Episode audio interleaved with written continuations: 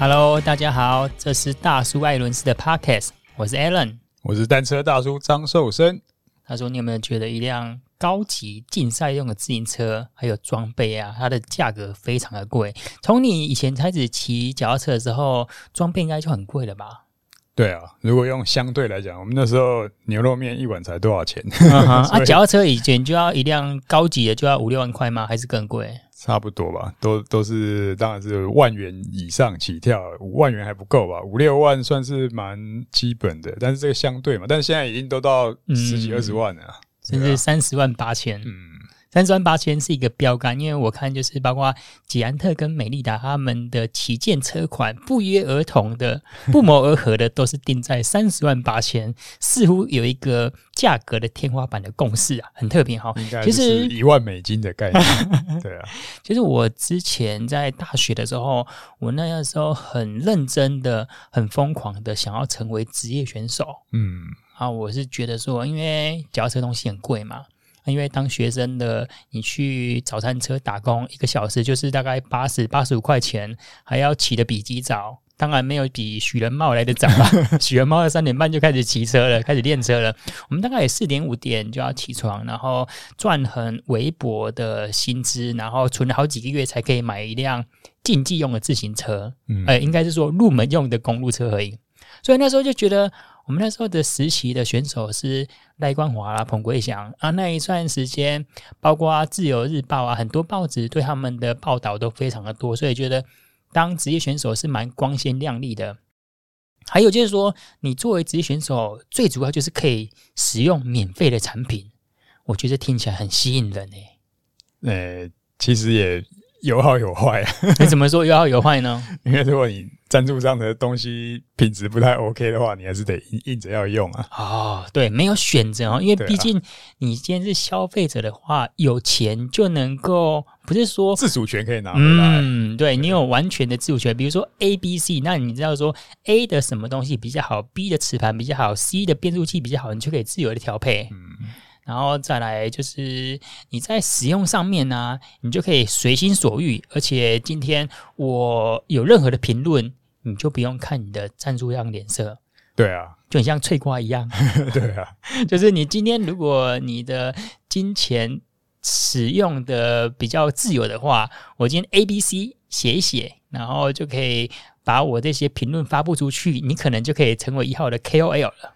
对，而且就是呃，曾经某个车队啦，他们。有轮组的赞助商，但是那个轮组真的是算是在开发中的一个概念产品，或者说也是模仿。可是很多东西可能做的不是很这么 OK，不管是材料强度啊，或者是说这个呃辐条的编法，都在一个尝试阶段。所以选手必须要用的时候就觉得很痛苦，因为这个是我要上战场打仗的武器，然后它。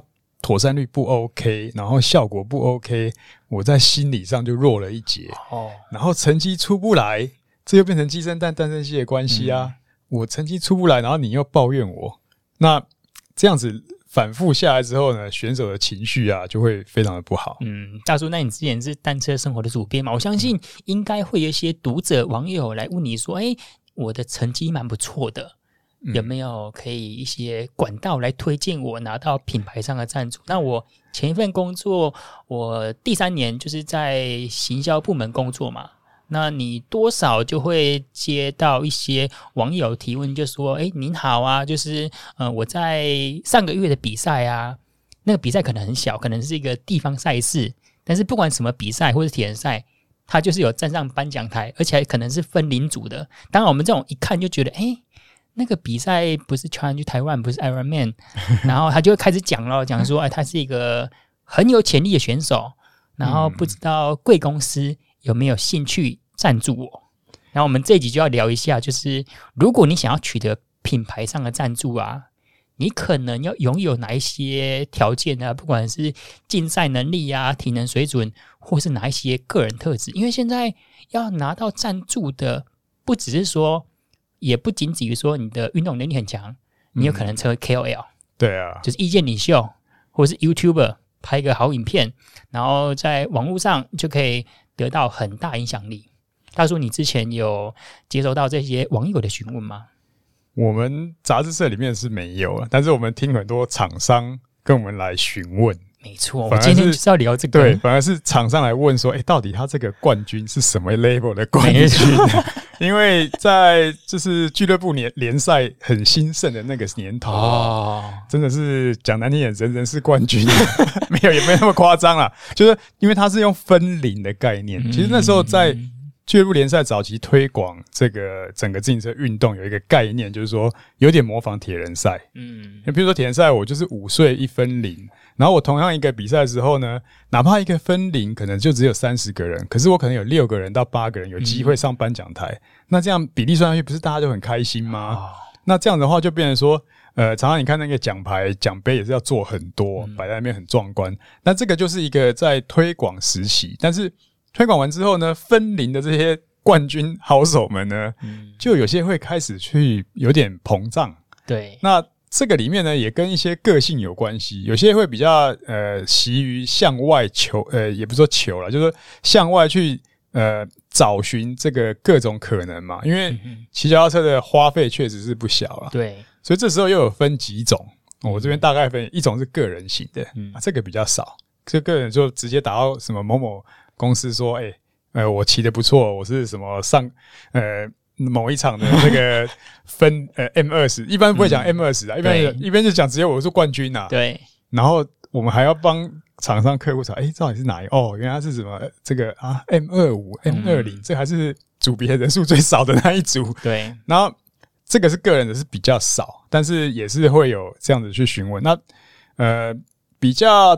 多一点就有的就是组成一个车队了，嗯，那车队的他就慢慢去发展，然后车队渐渐的也去找到一些赞助来做支持，那这个就有点像说刚刚讲是单打独斗，嗯，那车队就打群架了嘛，就是可能有有这种真的是很有热心，然后去这样子组织。那再有一类的，大概是属于比较家庭型的，嗯嗯，哦，老爸很有兴趣，带着小孩拿了不错的成绩，独行侠，对，然后老爸去帮忙要赞助，嗯，或者是那妈妈很少了，大部分就是家庭型，这种也也有一些，对。那总之呢，在那个年代，我们是接到不少厂商来询问，因为厂商那时候对行销也概念不是这么好。嗯就觉得哇，有冠军哦、喔！哎、欸，骑我们的产品哦、喔，哎、欸，不错啊！我们品牌也是某个赛事选手的冠军。但是后来发现啊，原来这个就嗯、呃，冠军的 level 还没有到，比如全国级啊，可能就是这样子，然后才还是分龄的。但是有些只要品牌到后来，他注重于行销的时候，他们也会发现一个问题。嗯，我今天赞助这个不是说你很多不很多时候在台湾的，因为是比较浅碟啦。对哦，这个。我也不是求说有多好的效益，嗯，那只要你有个选手的样子，可以帮我拍拍照哦。诶，我目录也是要用嘛，对，我的宣传我总要有人拍照啊，这些行销 sales kit 需要有这些内容。那如果有长期在做一些赞助的话，这个也不错，嗯，那所以就会形成这样的的配合。那有一些企业就是它的地缘的关系啊，比如说我们现在比较出名，目前比较出名就是海线。嗯，哦，台中的海线的部分，大甲、啊、这边沿海这边很多的国中几乎都有都有这个嗯。呃品牌来来做一个回馈的赞助方式，嗯、那就它变赞助校队。嗯哼，我觉得这个也也相当的不错。其实每年他们要提供那些车啊、油耗啊这些开销也不少，嗯、只是说大家分散去做这个赞助的模式呢，在台湾也渐渐的形成一种不同的文化。嗯。所以听起来就是你刚刚讲到说基层选手的赞助，以及说还有附加价值的部分，就是我今天赞助了，比如说赞助大叔，但是可能大叔的成绩并不是特别好，诶，但是大叔看起来有选手的样子哦，骑起来有这样几分像哦。比如说我们今天要印行路啊，或者是今天我们要做网站 FB 推广的时候，诶，大叔你来做过你 model 好不好？对不对？这样叫有一个双赢的合作关系了。所以其实说赞助选手不仅仅是看赛事成绩部分，因为毕竟台湾的赛事有得到 UCI 认证的，应该就是环台赛。对、啊。然后台湾选手要在环台赛里面取得不错成绩呢，那个难度也非常的高。要越级打怪。然后再来是说，到时候你刚刚讲一个重点呢，其实我算是有点在那个竞赛分母比较少的年代。我二零零四年我。都会把那个统一杯的铁人三项铁三角肌力冠军放在这边。二零零四年，我们那时候拿到铁三角的冠军，统一杯听起来很厉害吧？对啊，然后铁三国籍的铁三角那个时候，我记得我记得我那一次是第一次办铁三角啊啊！我的合作伙伴非常的强啊，因为我那时候是自行车。呃，自行车车社，然后我的合作伙伴就是游泳队队长，嗯，然后跑步就是田径队的队长，嗯、所以他们另外两位都非常的强。啊，其实我那四十公里，我老实讲，我记得骑日月潭，我骑一个小时就十分。嗯，隔年呢、哦，我记得隔年的冠军是张伟凯。就自行车啊，自行车副分张伟凯，张伟凯他骑在好像是一小时零一分，整整比我快了九分钟。但是因为隔一年的关系，就是我们第一届有一个红利在嘛，嗯，然后那个时候呢，参与人口也没有那么多。嗯、你看现在铁人的竞赛水准跟跟以前比啊，一定是差的非常的多的。啊、所有的提水准都在提升啊，人口也经过这个爆炸成长之后呢，当然这个。整个就会水涨船高嘛？嗯，没错，没错。那刚刚刚讲到说，现在精英选手也不是只有唯一，比如说刚刚讲到说这些行路啊网站，其实现在新时代的，包括说你今天如果有好的口条啊，你可以录 Podcast 或者成为 YouTuber，YouTuber、嗯、YouTuber 这个级数又更高的，比如说现在台湾最火红的应该是一轮，然后他拍一些脚踏车影片啊，哇，那点阅数都可以破十万的，这个也是以前没有看过的龙井，我觉得蛮特别的。这个跟选手出成绩，然后取得赞助的方法就不太一样。嗯，这个我觉得它是属于比较新时代的网络行销，因为就是 KOL 嘛，意见领袖，嗯，他有很多的追随者。任何一一个 KOL 只要有很多的追随者，他就代表了怎么讲，也是一种媒体嘛。嗯，那我们从以前讲新媒体，对，就是从呃从大众分众，然后到自媒体，然后自媒体如果做的有声有色，也是一条路啊。所以。呃，不管是各种实验精神的也好啊，然后各种方式，只要他有这个呃意见领袖的这种权权重的分量来讲，我相信厂商就不得不看，不会看轻他了。吸引眼球的能力，对啊，因为厂商需要的就是号召力，有这个平台可以把自己的东西推出去。因为以往来讲，就是说，不管你自己也做网络行销，然后老王卖瓜，自卖自夸，可是实际上没有外部的。怎么讲？呃，报道的时候呢，这个地道总是缺了一些了。哦，算是全球，比如说全球品牌，但是你需要在地经营。那在地经营呢，你就需要这些 YouTuber KOL，就是帮你一起打群架的概念。对，因为他们比较亲近市场啊。嗯，所以你今天即便是说啊，我呃某些品牌，它当然是打国际牌嘛，我赞助环法的什么顶尖选手啊。单站冠军啊，什么站的冠军啊？但但但是那个东西你也还是要有一个落地的执行，或者落地去做推广的一个动作。哦、所以这个时候，这些呃本土的、嗯、本土的这个呃，不管是各种赛事的拿成绩的这些分领的这些，就变成是一个蛮不错的呃角度，然后去切入到一般的人，嗯、因为一般的人他他就分嘛。假设说我们现在这个竞赛人口。呃，我估计台湾目前比较 follow 竞赛这些人的族群，哈姆啷当大概也有个两千人吧。嗯，就是说你不管看 FB 啊，看什么，哎，谁又什么样，然后网络上又有什么单车的话题比较热络的，嗯、我想至少有这样的这样的人口数。那在这里面呢，你要怎么去引起这些人的注意？当然你，你你讲一个哦，假设说我是呃像 Specialized 这么大的品牌，嗯，我一次可以赞助好几个队伍，那我讯息一直发。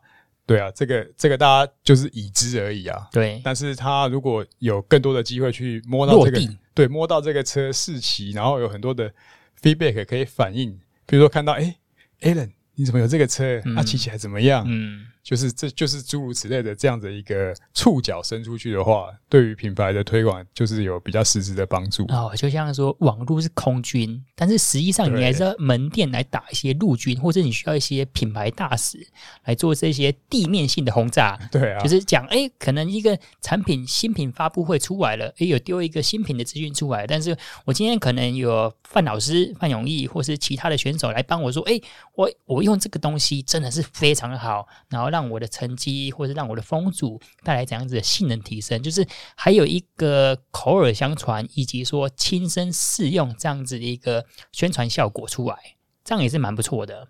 对啊，因为讲白了就是说，虽然这些选手是在台湾的比赛拿成绩，但是你也骑不过他哦，而且还隔了几座海峡。对啊，他就是、嗯、呃，虽然就是台湾的，不管是现在什么九六联赛啊，其他的联赛什么比赛，任何单一场的分龄的冠军，我觉得他们还是有有嗯，蛮有一个指标性啊。嗯，至少在他那个族群里面，他是一哥嘛。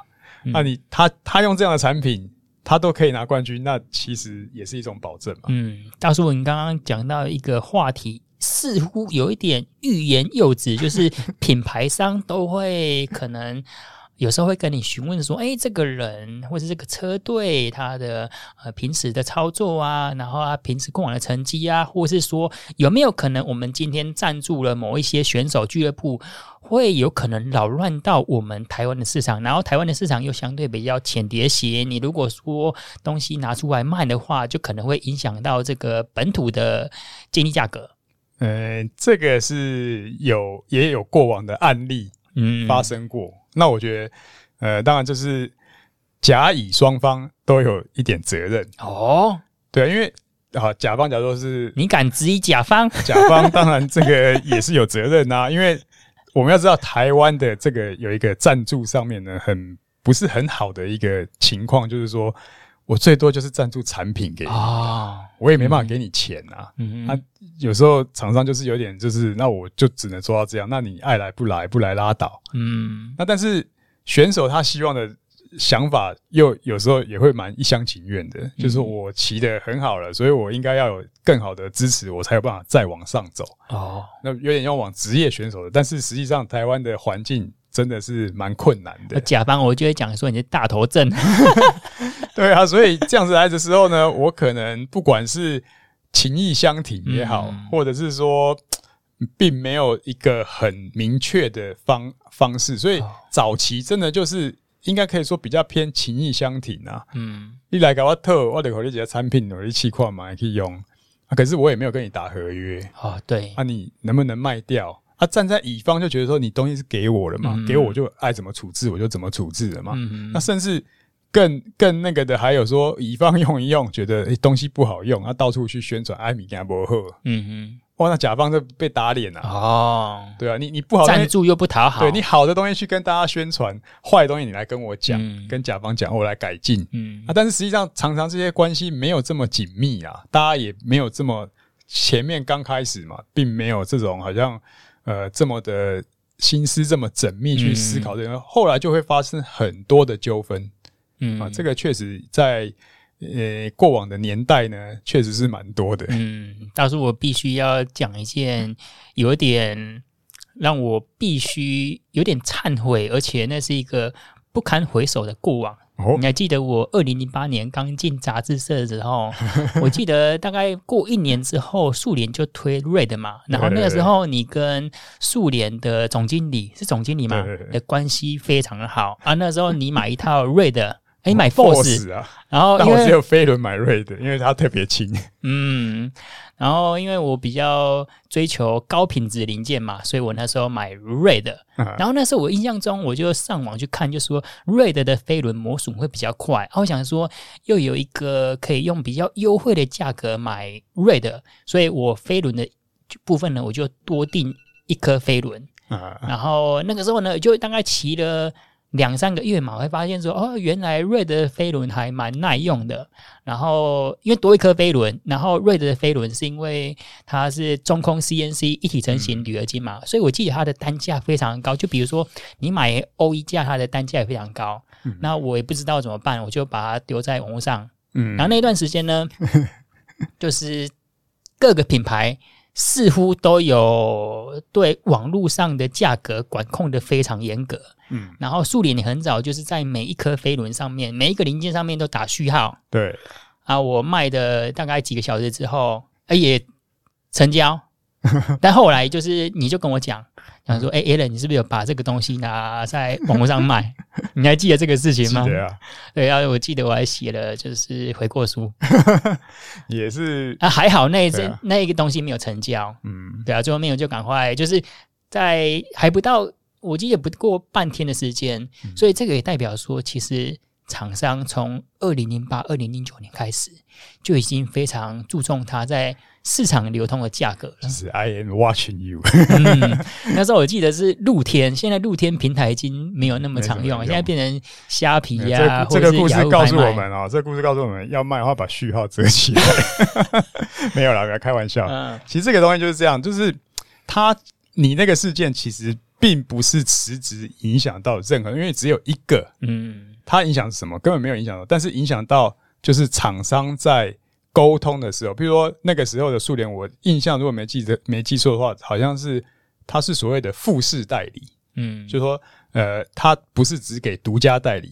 啊，可能捷安特也可以卖，美利达也可以卖，对，什么什么通路都可以卖。但是呢，好像我记得那时候已经最多的时候到五家还是七,七家，七家，七家，包括 BMC 它的代理，就是我记得健来都有。对对对，那这个时候呢，就变成那大家变成来讲，好，你们变成我的通路，然后我来做行销。嗯，可是呢，我对于网络的管控就要很很严密，还对价格的管控也要很严密，不然的话，这个复式代理就。可能有人偷卖或乱卖，这个就会造成市场的混乱。嗯，那到底怎么卖，真的不知道。但是刚好这时候又出来一个，然后大家网络上就你那一个黑天鹅小小的一件事情，然后可能会说：“哎、欸，这不知道谁拿出来卖的。”然后可能总公司这边就被 question。对，那这个时候呢，这刚好图片放大可以看到需要，一查就查出来。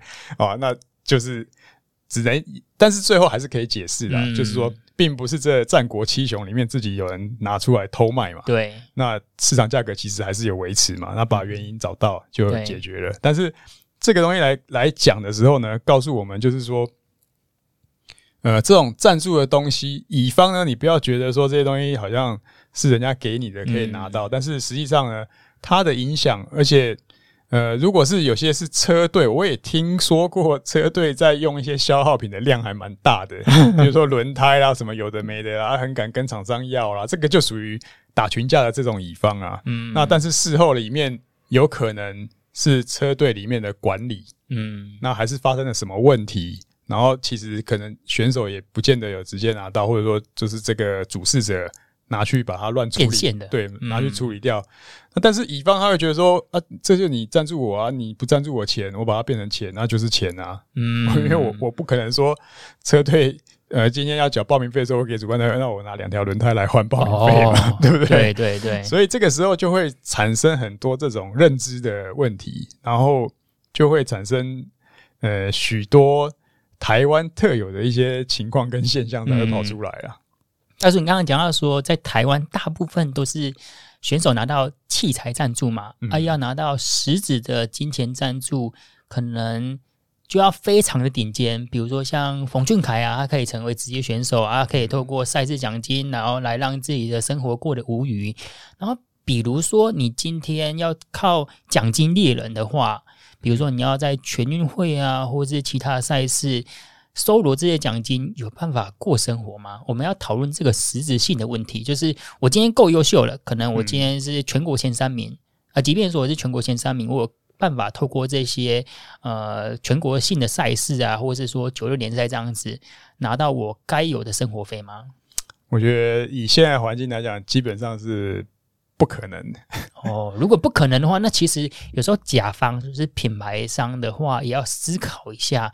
今天我的选手那么认真练车，然后我又赞同他的一些个人特质，嗯、那是不是也要相对的支持这些选手一下？不然，因为他最后面他也知道说，这些变卖这些产品，或是说把这些。产品好好的去处理的话，一定会冒着一定的风险嘛。嗯，我相信大家都不想要铤而走险。然后这个就回到我们在做自行车是一个很特别的运动。嗯，所谓的特别运动是每个人的开始都是因为喜欢它，有热情。然后呢，再上去的困难点就是这个瓶颈也也很容易就达到这个瓶颈。所谓的瓶颈，如果你没办法像，其实台湾所有的体育，我觉得都差不多啦。嗯因为主要是这个我们的市场 base 真的是比较小，那除非你今天打上去是什么亚运这些拿成绩的，但是你没有好的一个系统化在做你的培养的时候，你又很难上去。因为现在的竞争已经到呃非常科学化、非常高端的一种这种竞争模式了，不是你个人来这样子苦练就就有机会的。我觉得真的是很难。那这个时候呢，又需要很多的呃赞助啊，去维持，让你可以每天的专心的去训练。嗯、但是这两者之间就卡到一个问题：甲方如果认为说，啊、你本来做这件事情就是你的应该的，对，你的热爱嘛，嗯、你的有这种喜爱的成分在里面，嗯、然后呃，所以呢，就相对的，那但但是在另外的。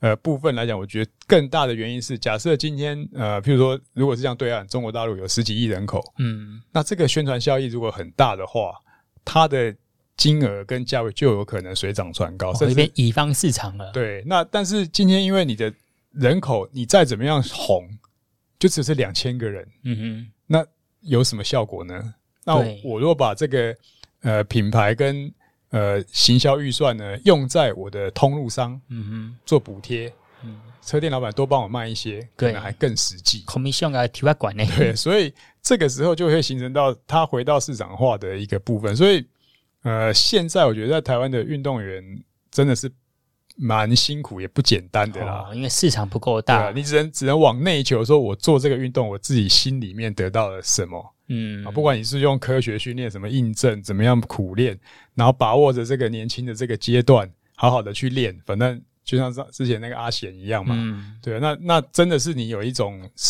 破釜沉舟。然后我已经站在一个 nothing to lose，我就是为了要往完成我自己一个圆梦，所以那些赞助来讲，对我来讲多多少少都是呃都是加分的，任何一点点小赞助都感谢，那就不会有一个心去往上说啊。我练这么苦，怎么都没有人要要给我赞助？哦、然后我最后本来是一件很喜欢的事情，就弄到最后越弄越越痛苦。我听完就是要抱持的四个字：感恩的心。对啊，而且就是一切的决定还是自己的选择嘛。嗯、你你选择说我就是每天自由自在的出去骑车。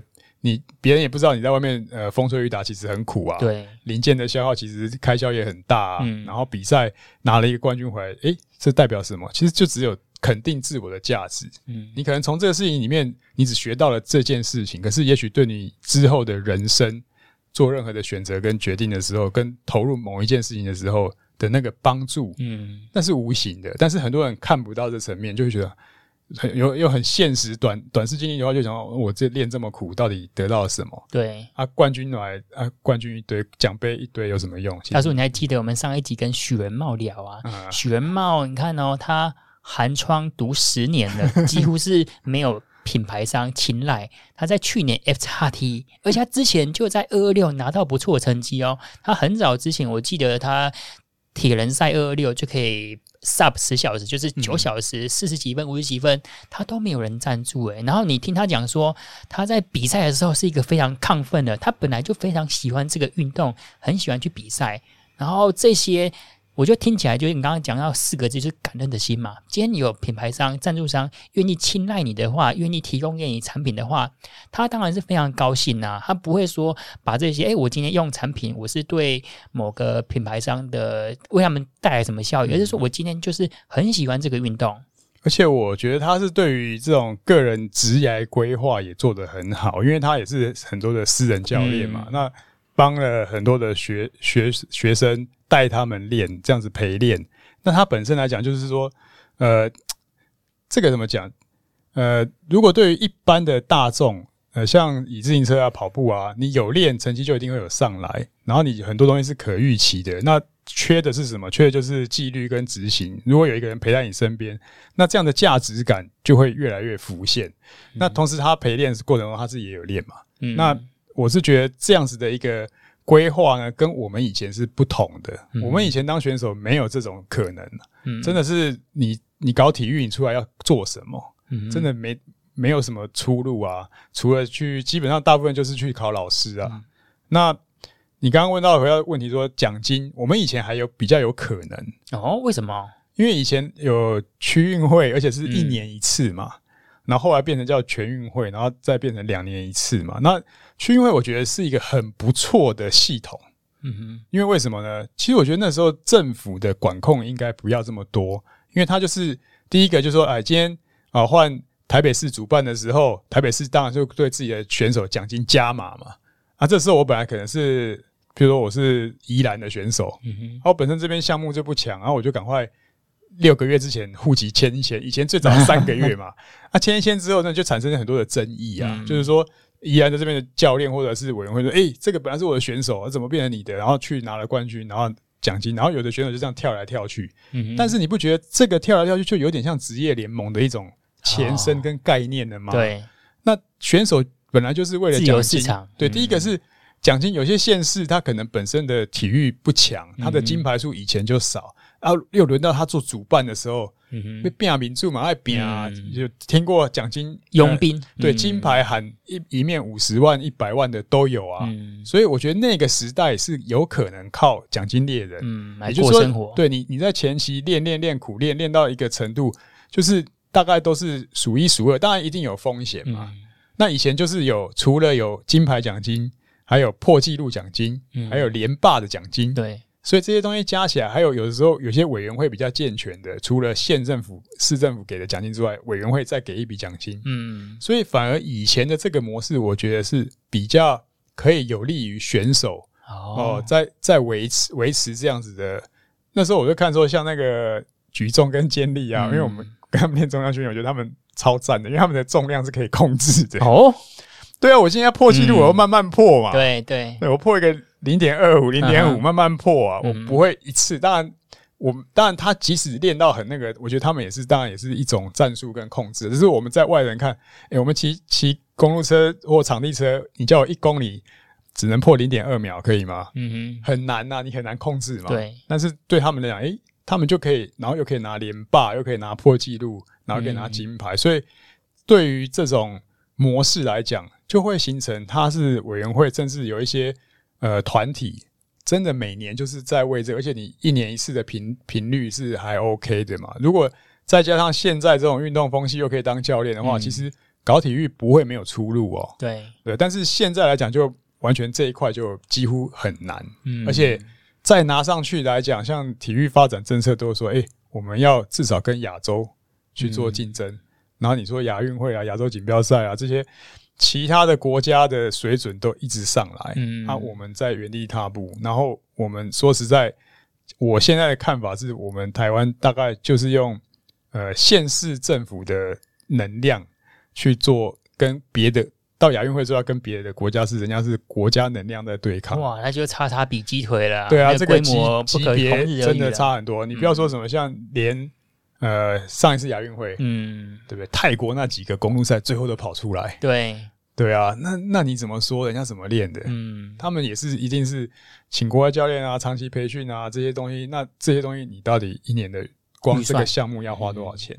他说：“我们再讲一下，就是品牌商跟赞助选手他们的合作以及默契呀、啊。我们刚刚讲到说，品牌商对选手可能在台湾大部分都是器材赞助，可是你有没有听过选手他可能不满意这个赞助品牌的零件啊，或是用一用可能呃东西坏了，他也没有跟品牌商讲，没有善尽告知的义务啊，结果他刚好那一场比赛又比的特别好。”他就可能用了原本是 A 赞助的，然后换成 B 品牌赞助的。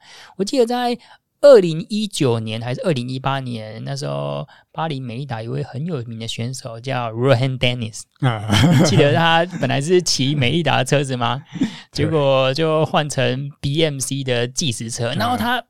Dennis 也是大炮型的，啊，就讲说某某品牌的车架还有可能操控座舱没有特别好，嗯，他觉得用这个东西呢有损他的个人运动表现，嗯，然后还有一个很有名的例子，就是现在变成 Team Ineos。啊，他们车队的轮组我记得是 Shimano 的 Durice 嘛，一般都是 Shimano，他们都是 Shimano 赞助的。然后他在好像是去年的环法赛，他想要在登山站有更好的成绩，他就很大剌大，我记得好像也没有贴一些呃等会宝，就直接让别人知道说我用的是德国的神轮 Lightweight。这个时候也蛮特别的，就是当你今天选手是不是也要有一个对等的回馈给你的赞助商，那不然，因为我以前算是站在甲方这边嘛，嗯、我们常常觉得说，呃，我今天提供器材给你的，啊，有没有给你经费啊？当然是要看你对我们的品牌的贡献度。比如说，你今天真的超级强的，哎，那我可能每个月会补充你一些营养金啊，或是你过来我们公司去哪边拍影片的，我们可以给你个交通津贴，这个可以另外谈。但是我这边又觉得说，我付出在台湾，我耕耘在台湾这个小小市场。啊，结果你比赛有名有名的时阵，你拢搞用其他品牌，然后我干嘛这么民主的呀？你有没有遇过这种情况啊？这个哦，这个只能解释，这个很多啦，不胜枚举。那但是你可以看刚刚你提的那两个例子，都是已经国际顶尖级的，嗯、都这样。其实我只能说，自行车界没有大家想的这么细致啊，哦、就是一个非常粗糙的一个，在在这个怎么讲？这个你不像说呃。球队或 F1 啊，那些他们已经精细到一个非常高的一个程度，所以、嗯、所以才会发生这种呃选手。而且以职业队来讲，我自己亲身看过跟经历过，职业选手的毛很多啊。对，他就是骑不好怪怪器材的很多啊。然后这对对这种要求，吹毛求疵，呃，也有神经很大条的，但是大部分呢，有些就是真的是意见蛮多，而且会会有自己的想法跟那个。然后，但是呢。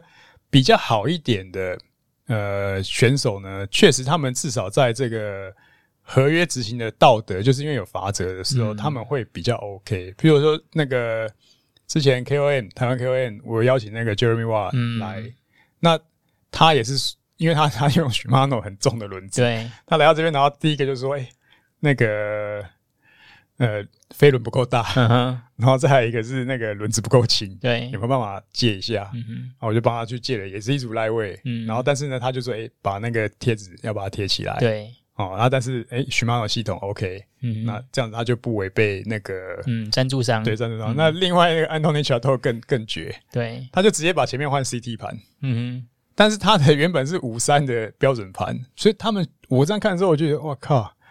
你们这些职业选手其实对车真的很不懂啊！嗯哼，啊，链条太长了，对，他也不打，嗯哼，然后到比赛前一天才赶紧牵到花莲的车店去做整个整理，啊嗯、所以他们要的眼睛看到就是说，只要能够把我的成绩推上去，我在意的是成绩、嗯、啊，赞助商那东西有时候就不管了，嗯，所以你说像 Rohan Dennis 那种那种，我的感觉就是典型的，呃，一个一个是毛也不少了。然后再来一个就是车队是团体行动，嗯，那团体行动的时候就常常就是会有一个人和的问题啦，对，就是说他可能在里面特立独行啊，啊，你这巴黎美利达里面的，因为其实有些时候这种呃车队里面闹派系的故事也很多啦，嗯，那他是一个一个 Aussie 在里面，然后。